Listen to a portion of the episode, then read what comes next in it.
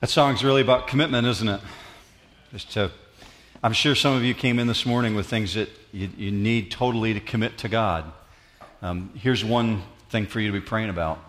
Um, young lady right now is in labor at Sparrow Hospital. Her name is Jana Wieland, Scott and Tanya Wieland's uh, daughter in law, Sam's wife.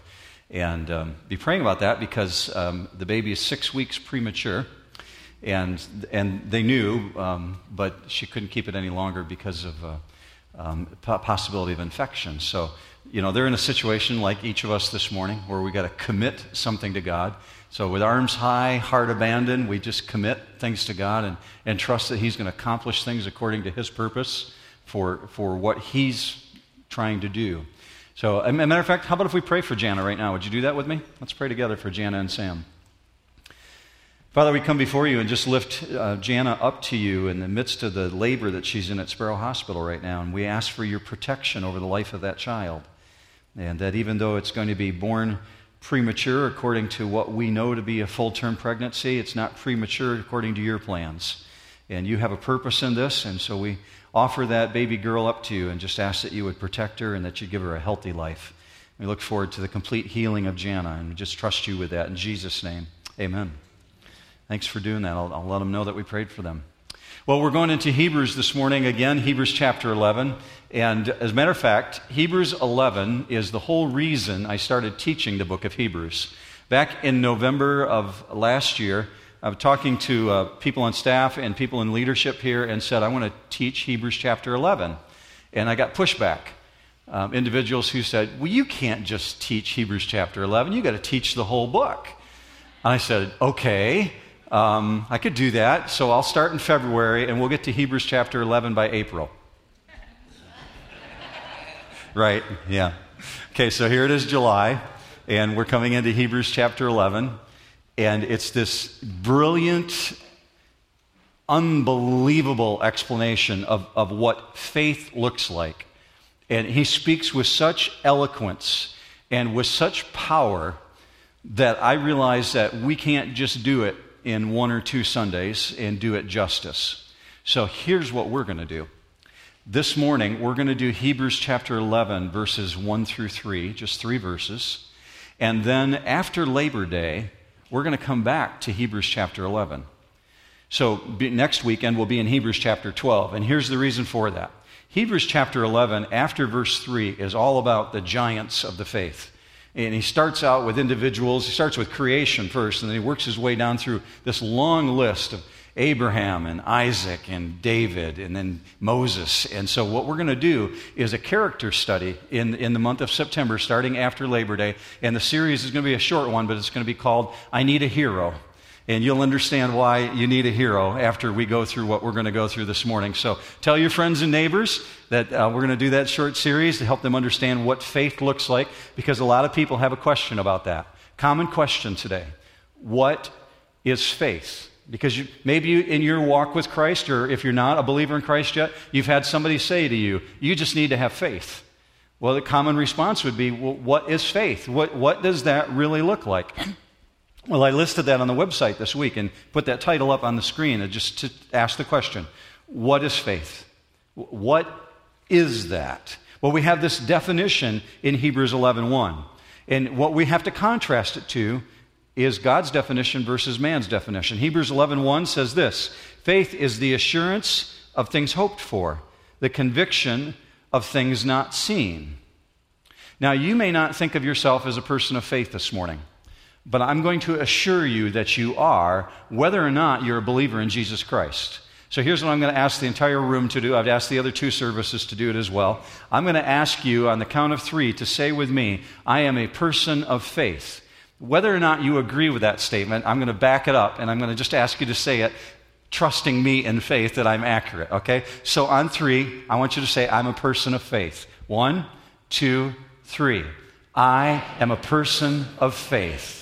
And here's how I can back that up there's a form of faith that is built into us in our human nature. And it begins with us as an infant. The little baby being born in Sparrow Hospital this morning will, without even knowing, without even being able to articulate, have to have faith that the adults around it is going to take care of it. It's part of our human nature. I call it functional faith. Now, here's an, an example for you. Some of you are going to go out to dinner after church today. You're going you're going to purchase a meal. You purchase that meal, or perhaps later this week, in functional faith, believing that the people who prepared your meal back in the kitchen didn't do damage to your meal that will cause you harm, right? So we purchase a meal believing in confidence it's not going to harm us. But in the midst of that, we use common sense. So we don't buy sushi at gas stations, right? Okay, just tracking with me on that. All right, so if you do, you'll remember that moment a long time. So we use common sense in the midst of that, but we do it in confidence, believing that the people who prepared it didn't mean us harm. We'll crack open a bottle of water and drink a bottle of water, believing that the people at the water bottling plant did not lace it with poison, that they didn't mean us harm. So, in faith, move forward. Today, we accept payment in the form of paper. We do work for an employer, and, and they give us a piece of paper in exchange saying that that's worth something because we have faith in our government to back the money, right? Right? Okay. Okay, so we're not trading roosters and chickens yet. I mean, there's no egg exchanges going on like years ago. We believe that that paper has some value to it, that our government backs it. See, without a basic level of faith, we can't function as a society. We can't function as a people. So you can say, I am a person of faith. We willingly accept and trust in our food, in our water, in, in our medical service, and we do that by our own decision. Would you agree? So we willingly commit to faith in those things. Now, let me contrast that for you to saving faith, the kind of faith that God speaks of. Saving faith is something that requires confidence in a completely different source, something necessarily outside the realm of our understanding. And we understand that saving faith actually originates with God. It proceeds from Him, something that He's given to you as a gift. If you have faith this morning in God, it's because He gave you that ability to have that faith. Look with me on the screen, Ephesians 2 8. For by grace you have been saved through faith, and that not of yourselves, it is the gift of God. It didn't even originate with you, it originated with Him. So, your faith, if you have faith in Jesus this morning, it includes your own decision. But understand, it proceeds from God. So, number one thing you should get down when you think of saving faith or faith as it relates to God, that faith is a gift from Him. So, God has planted in your heart the ability to believe. Now, there's three stages to a person who has saving faith that I want to explain for you very briefly this morning. They'll click by fairly quickly, and I don't think they're in your notes, but you'll see them up on the screen. These three stages. The first stage is the felt need stage. And the second stage is the con- content, or what we would call the substance stage. And, and the third is the commitment stage. So let's go to the first one first, this felt need stage. We would agree, I, be- I think, as a whole, probably, this room, that the need for salvation is real. Would you agree with that? Okay, the need for salvation is real, whether or not it's recognized. So the need for it is real, but it's not always recognized. There's no reason to believe until the need is felt, correct? So until, until the need is recognized or it's felt, it's really not something that we necessarily know that we need. So here's my example for that Saul. You read about him in the New Testament. He, he was, his name was changed later to Paul. He's responsible for authoring much of the New Testament.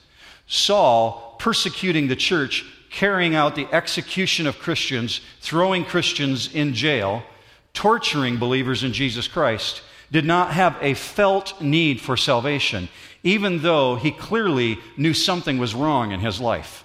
When you read his writings in Thessalonians and his writings in Corinthians, you can see that as he looks back over the younger years of his life, he totally knew that he was seething with rage. He was filled with anger. He knew something was wrong in his life, but he didn't necessarily know that he needed salvation until God intercepted him on the road to Damascus.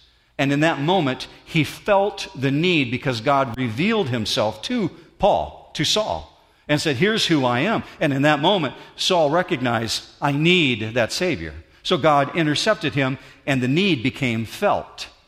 Here's the truth of felt need Felt need does not require theological depth.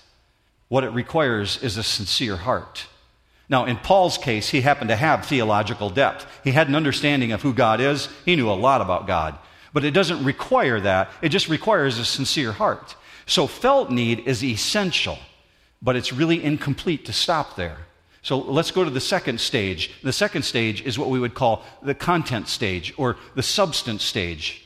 Now, a person doesn't have to comprehend theological doctrine.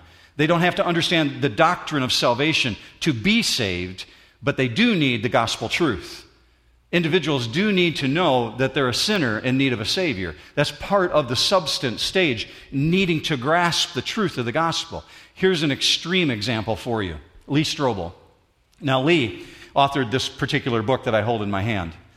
His wife became a believer in Jesus Christ in the 1980s. Lee is a graduate of Yale University with a law degree. He was the editor for the Chicago Sun Times legal column.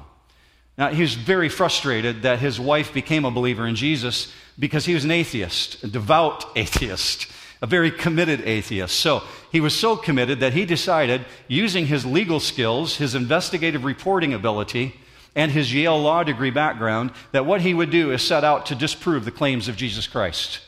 And so Lee, as a result, and you know where this story is going, decided that as a result of all of his investigative work, that Jesus is the real deal.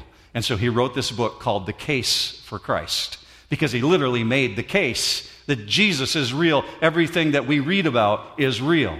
Now, he's an extreme example because he went to the content stage or the substance stage and began investigating, investigating, investigating, saying, Is this thing real? So the substance stage is essential, but if you stop there, you're stuck. You don't move to the third most important stage. And the most important stage is the commitment stage. And that is the climax of faith, saving faith. Because without commitment, there's no saving faith. Many people get stuck in the content stage and they never move on to the commitment stage. Many people express confidence that Jesus is who he said he was. 83% of the American population says Jesus absolutely was a real historical figure, and I believe that he was the Son of the living God. But do 83% of Americans live as though they're really committed Christians, committed to Jesus Christ? You don't have to answer that right now. Just process what you see around you and ask yourself if you know that's to be, that, that to be true. See, true believers totally commit to Jesus. They have a faith that is a saving faith, trusting Him no matter what, no matter the circumstances. Now, let me rabbit trail just for a moment before we go into verse 1. There's an idea that blind faith is very spiritual. As a matter of fact, when you hear someone use the word, I, I have faith that I'm just going to jump off this ledge and God's going to catch me, the concept of blind faith sounds really spiritual, but I'm here to tell you this morning it is not biblical. It is not biblical whatsoever, and it is not wise. The God of the Bible doesn't require faith without giving reason for it. So, if you've been part of the study of the book of Hebrews so far, you've seen this author over the course of 10 chapters lay the case for why Jesus is better. He says Jesus is better than the angels, better than the Old Testament system, better than the sacrificial covenant. He's making the case, he's giving evidence. So, our God does not require faith without giving reason for it. As a matter of fact, he gives lots and lots of evidence for why we're supposed to believe what we believe. It's not blind faith. So let's move forward into verse 1, and, and, we link it with where we left off at last week in verse 38. Hebrews 10.38 was kind of a quote of an Old Testament statement. Eh, let me refresh you on that. It says, My righteous ones shall live by faith. So he's already presented to us the principle of faith, and, and he's talking about these saints throughout chapter 11 who are examples of that. Why? Because these people who have received this letter are tempted to go back to what they could see what they could touch, what they knew was safe. They want to go back to Judaism because it was a, it was a safe category for them to be in. From an earthly view, they knew the parameters. And that's why he's going to make the argument for what does faith really look like. So let me put verse 1 up on the screen, and it says this Hebrews 11 1. Now, faith is the assurance of things hoped for, the conviction of things not seen. Now, this is a description of faith, it's not necessarily a complete definition. But here's what I want to do. I don't know what Bible translation you're holding in your hands this morning. What you see on the screen is the English Standard Version, the ESV. It's what's in our pew racks this morning. But you might have an NIV or NASB or King James. What I'm going to put up on the screen for you is a contrast of the ESV with the King James Version. And look at the difference in the words. Now, faith is the assurance of things hoped for, the conviction of things not seen. ESV. King James Version, now faith is the substance of things hoped for, the evidence of things not seen. How many of you grew up in church with a King James Bible? Oh, quite a few of you. Okay. So some of you may still even own one today. Now, many people have traded in their King James because we've been told the NASB is much more accurate, the ESV is much more accurate. Well, that's true. By and large, it is much, much, much more accurate in its translation. However, in this particular case, I think the King James Version got it right and, and used the proper words in the translation because of what you're going to see in substance as compared to assurance. Because in the English language, if I say something is assured versus something has substance, it means something totally different, doesn't it? But in the Greek language, the word has the exact same meaning, and it's the word hypostasis. Here, what we see right away is biblical faith is not blind optimism, and it's not manufacturing this, I hope it's real feeling. We're, we're not manufacturing or ginning up emotion. And it's certainly not believing in spite of evidence to the contrary. That would be superstition.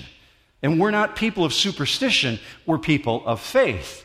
So, what is this hypostasis thing that he's talking about? What does it mean when he says we have a substance? Well, here's this word. Hypostasis is the only Greek word you're going to get this morning, and it's a compound word. Uh, this construction of two very specific meanings in the Greek language, but here is an easy version of it. Hypostasis is a concrete foundation. It's, it's a building term or a construction term. It's something that goes deep into the ground. And so we would understand when we begin looking at that with a, with a building mindset that this faith that we have is the substructure of everything that we do throughout the course of our life. Literally, if you were to read it in the Greek language, it would say faith is literally that which stands under. So, this substructure of all the Christian life is, let me put it in building terms. To a Christian, faith is what a concrete foundation is to a skyscraper.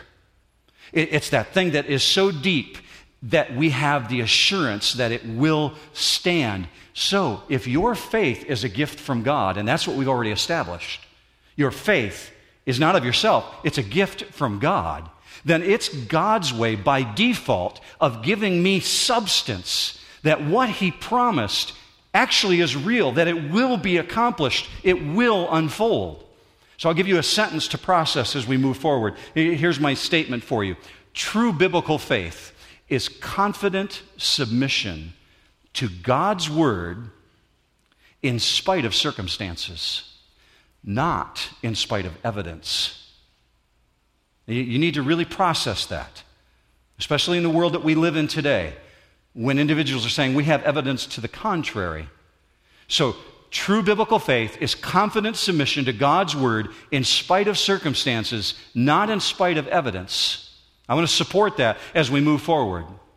Here's the struggle how we see and interpret evidence greatly affects our reaction to it. In other words, do we see the whole? Do we see the whole picture in the midst of the circumstances? Commonly, I have to say to myself, Mark, rise above the circumstances. Look at the horizon. Get the whole picture. Because many times I'm guilty of seeing in parts. Anybody here agree with that? You see parts and pieces? Paul said that was a problem for him. Uh, look with me at 1 Corinthians, 1 Corinthians 13. For now we see in a mirror dimly, but then face to face. Now I know in part, but then I will know fully just as I have also been fully known. You and I get bits and pieces. We, we don't understand the whole picture. Now, the theological truth of verse 1 may have sounded really complex to you up to this point, but understand the working truth of it is really simple. And here's the working truth God speaks, we hear his word, we trust his word, and we act on his word no matter what, no matter the circumstances. And that's where the commitment part comes in. And that circumstance component is where the real struggle starts for most people. Because we can see the circumstances. They're tangible, they're physical, they're right in front of us. And many times it seems like the circumstance is the whole, and the whole starts to seem impossible. And those circumstances lead to consequences, and the consequences can be terrifying. Now, here's the truth when circumstances seem impossible, it's in those moments that you need to be reminded that God's got your back and your front and your left and your right and your head and your toes. It doesn't always feel like it. The circumstances make us feel totally different, but God's word stands sure. And Romans 8 says something like this God causes all things to work together for our good. Is that an accurate statement? I'm setting you up. Sorry. There's a word that's wrong. Let me show you Romans 8:28 because many people use the first version and try and apply it to their life. Let's look at the way God said it. And we know that God causes all things to work together for good. What's the wrong word, church? You, you mean it's not about me? What? It's about God's whole picture? It's not about Mark? The, our society is very capable of inserting the word our in there because we want to believe it's all about us. And in the midst of our circumstances, it becomes really confusing to us when we say, wait, I thought the Bible said that it's for our good. It doesn't feel like it's for my good. But the object of our faith is the living God. And the living God has a much bigger perspective than what we do. He sees the whole. And according to his word, he's working for good, even when the circumstances cause you to feel otherwise. That's why only three verses later, Romans 8:31, Paul went on to say, If God's for you, who can be against you? E- even when you're being thrown into prison. And Paul knew that because he wrote that from prison. He understood that things don't always seem like they're going the way they're supposed to from my perspective, but God's working things together for good. So let's go into verse 1 and kind of break it down just for a moment since we're only doing a couple verses here. Verse 1 says this Now faith is the substance of things hoped for. Now, these individuals are looking forward, meaning they, they know that there's something out there that hasn't been unveiled yet. Hebrews 11.1, it's the substance of things hoped for. Let's use an Old Testament example that God gave them something to look forward to. So in the Old Testament, we understand that God projected a promise to those individuals who needed to look forward to the hope. He projected a promise that there would be a Messiah one day, that there would be a deliverer. All the way back in the Garden of Eden, God said, one day, there's going to be one coming who's going to give a restart to this. And so they lived in hope that he would take away sin. There, I'm going to give you just three verses, but there's hundreds of these that give this prophetic suggestion or God projection that there would be a Messiah. Here's the very first one, Genesis 3:15. And it says this, God speaking, "And I will put enmity between you and the woman." Who's the you? Lucifer. God speaking to Satan. And I will put enmity between you and the woman, and between your seed and her seed. Now, Eve, up to this point, hadn't had any babies. She's not a mom, but God's saying she's going to have seed. There's going to be those who come from her. And so I'm putting enmity between you, Lucifer, and between this woman who will be the, the mother, progenitor of this one coming. And here where God speaks of Jesus. He shall bruise, or in the English language, literally crush your head. He will destroy you. And to Lucifer, and you shall bruise him on the heel. It's God's prophetic way of speaking of the crucifixion. So there we are, all the way back in the Garden of Eden, God saying, There's a promise, there's a hope, there's one coming. God also spoke of a day that you and I would be made clean, that our sins would be wiped away, that we would be healed. Isaiah 53 5. It says this the chastening for our well being fell upon him, and by his scourging we are healed. A prophetic projection. Here's the last one God promised the resurrection of Jesus in the Old Testament. It comes from Psalm 16:10. You will not abandon my soul to Sheol, nor will you allow your Holy One to undergo decay. Speaking of the body in the tomb, it's not going to rot. It's not going to stay in the tomb. He will be resurrected. So, all these projections, all these prophetic verses pointing for these individuals to determine whether or not are we going to believe God's word?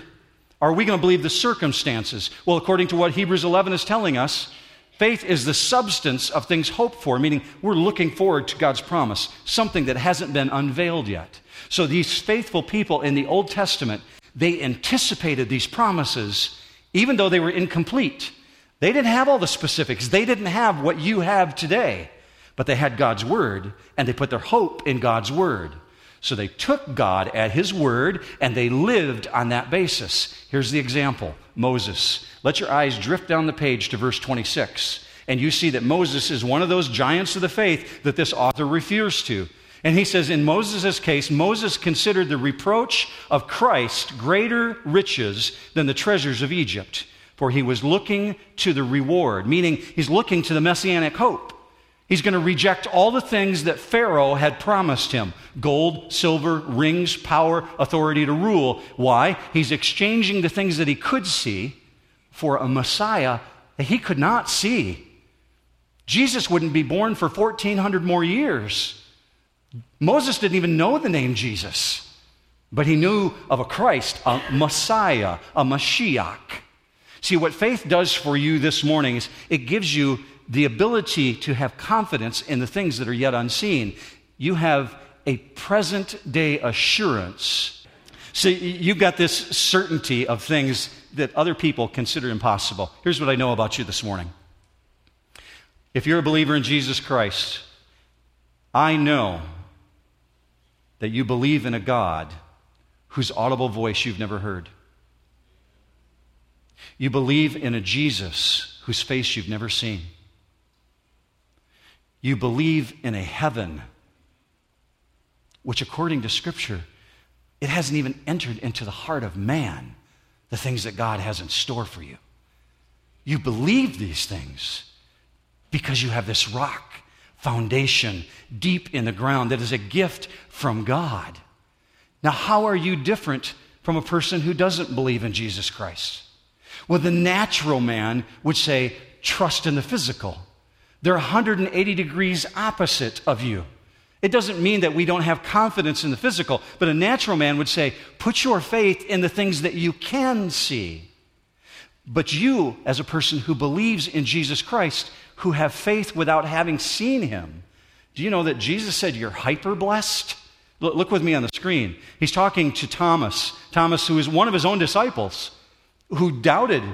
John 20, 29 says this Then Jesus told him, meaning Thomas, Because you have seen me, you have believed. Blessed are those who have not seen and have yet believed. Now, the last half of verse 1 says it's also the evidence of things not seen. Hebrews 11, 1. So, this, this concept of evidence and conviction of things not seen, it's the same truth as part one. He just carries it a step further. So, very briefly, here's what the implication is there's a response. There's an outward manifestation in my life that the things that I know to be true are going to be evident to other people around me. So a person of faith lives out their belief. Your daily life is committed to what you know to be true. He uses Noah as an example, so I'm going to lean into Noah for just a moment. Would you say that Noah could have done the things that he did without having absolute faith in God? It wouldn't be possible, would it? So we take this, this simple truth principle. We hear God's word, we trust his word, and we act on his word. That's Noah. He could not have taken on this task without having had absolute and confidence and faith in God's word. So when God said to Noah, Hey, Noah, it's going to rain, you know what Noah's response is? What's rain? It had never rained on planet Earth. You read Genesis 1 through Genesis 6, it's an underground sprinkler system. There's dew that's watering the ground, but nobody had ever seen rain before. And this man, who had never even seen rain, didn't know what a boat looked like, agrees to do what God had said to do. So God spoke, he heard God's word, he trusts God's word, and he acts on God's word. So the building of the ark, that's just an outflow of what he is internally a person of faith. He knew that God's plan was correct. So quickly, here's verse 2. It says, For it, for by it, the people of old received their commendation. They gained approval. They gained approval by God because of their faith. And notice there's no other qualifiers. Nothing else gets God's commendation except faith.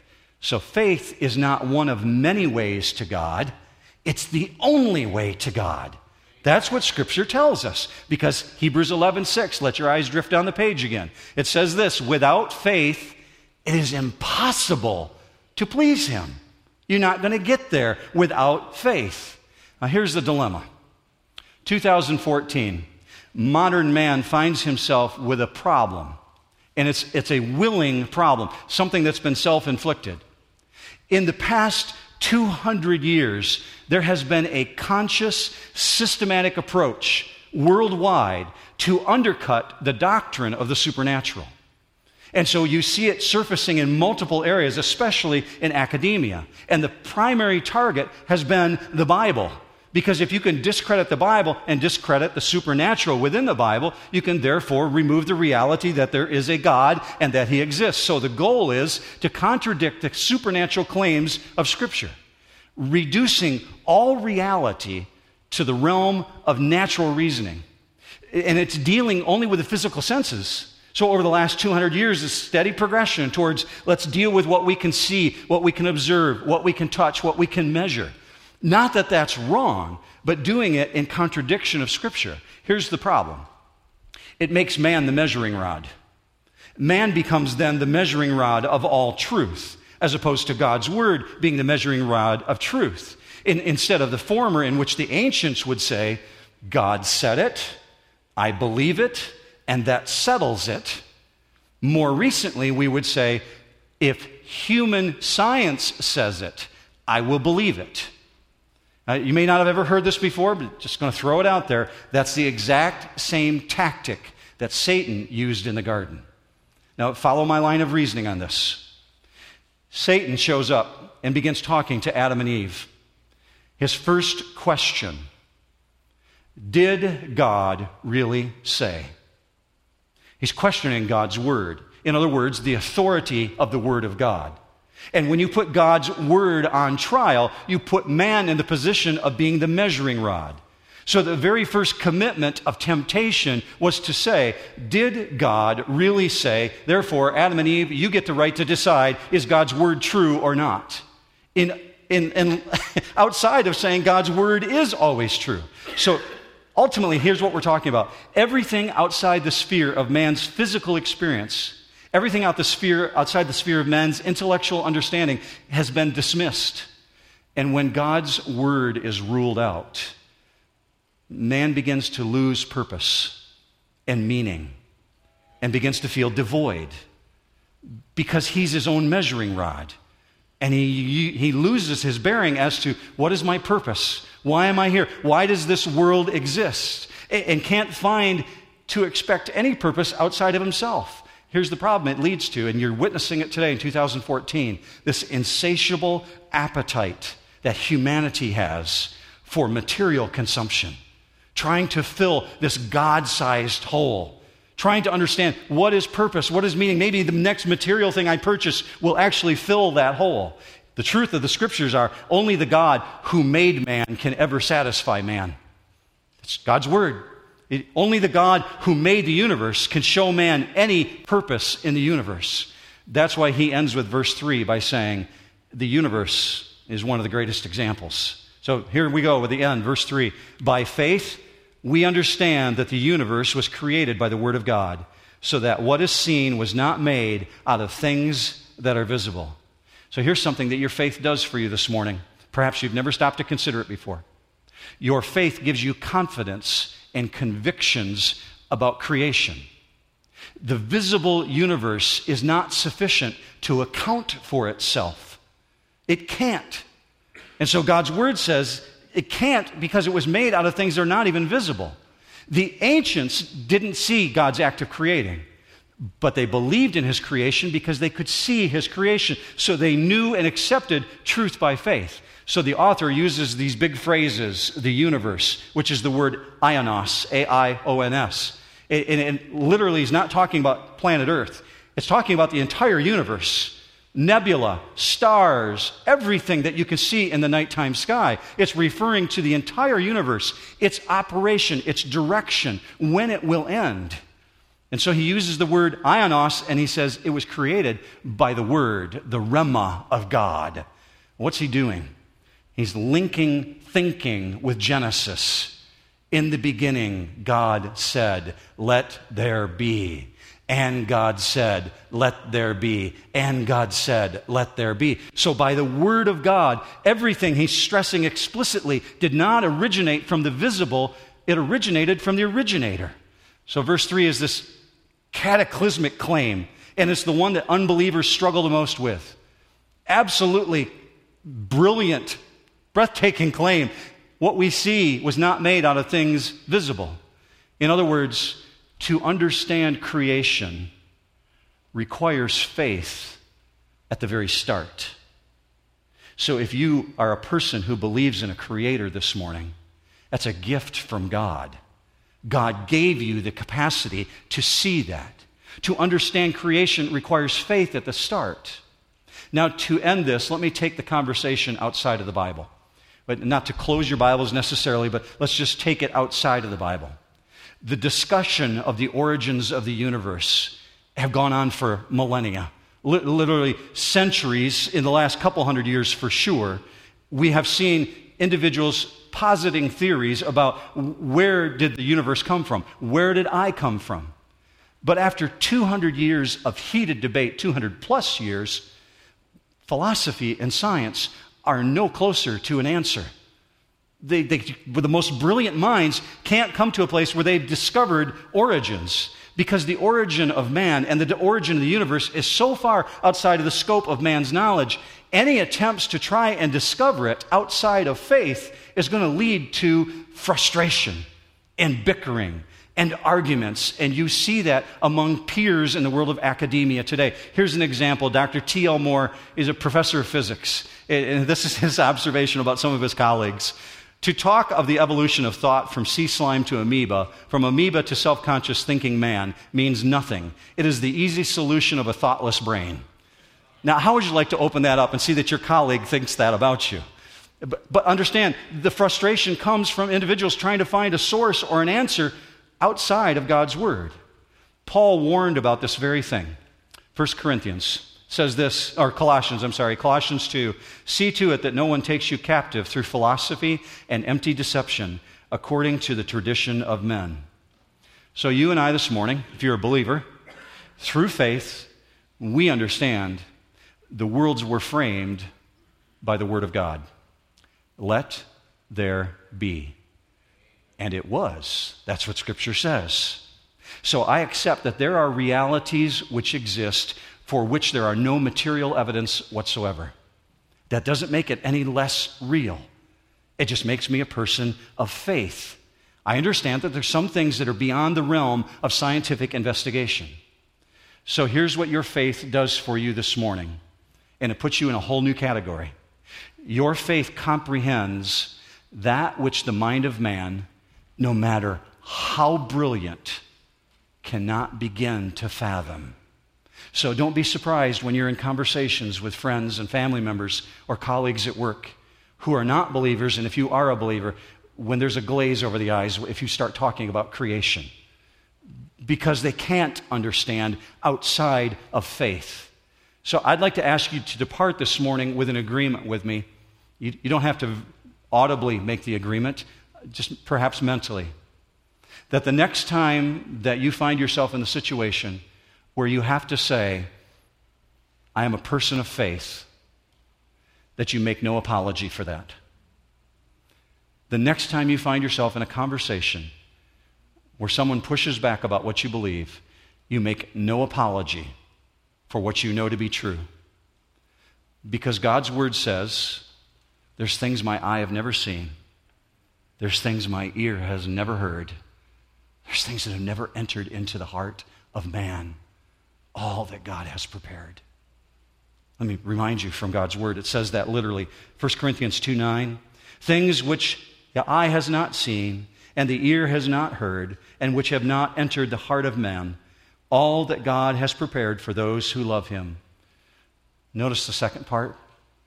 For to us God revealed them through the Spirit, for the Spirit searches all things, even the depths of God. So here's Mark Kring's definition of faith this morning My faith is a response to what God has revealed. My faith is a response to what God has revealed. The best way to grow in your faith, if you feel like you're not growing, you're not increasing in your walk, is to walk with the faithful. And so that's why we're going to do the series, I Need a Hero, coming up in September. Because we do. We need to walk with the faithful and see how they lived out their lives. What set them apart? Why were they so remarkable? It's not just unique to our generation. That's why it was written 2,000 years ago. We all need to understand what does it mean to be faithful to God. Let me pray with you right now about that, that God would seal that truth in our heart. Would you bow with me about that?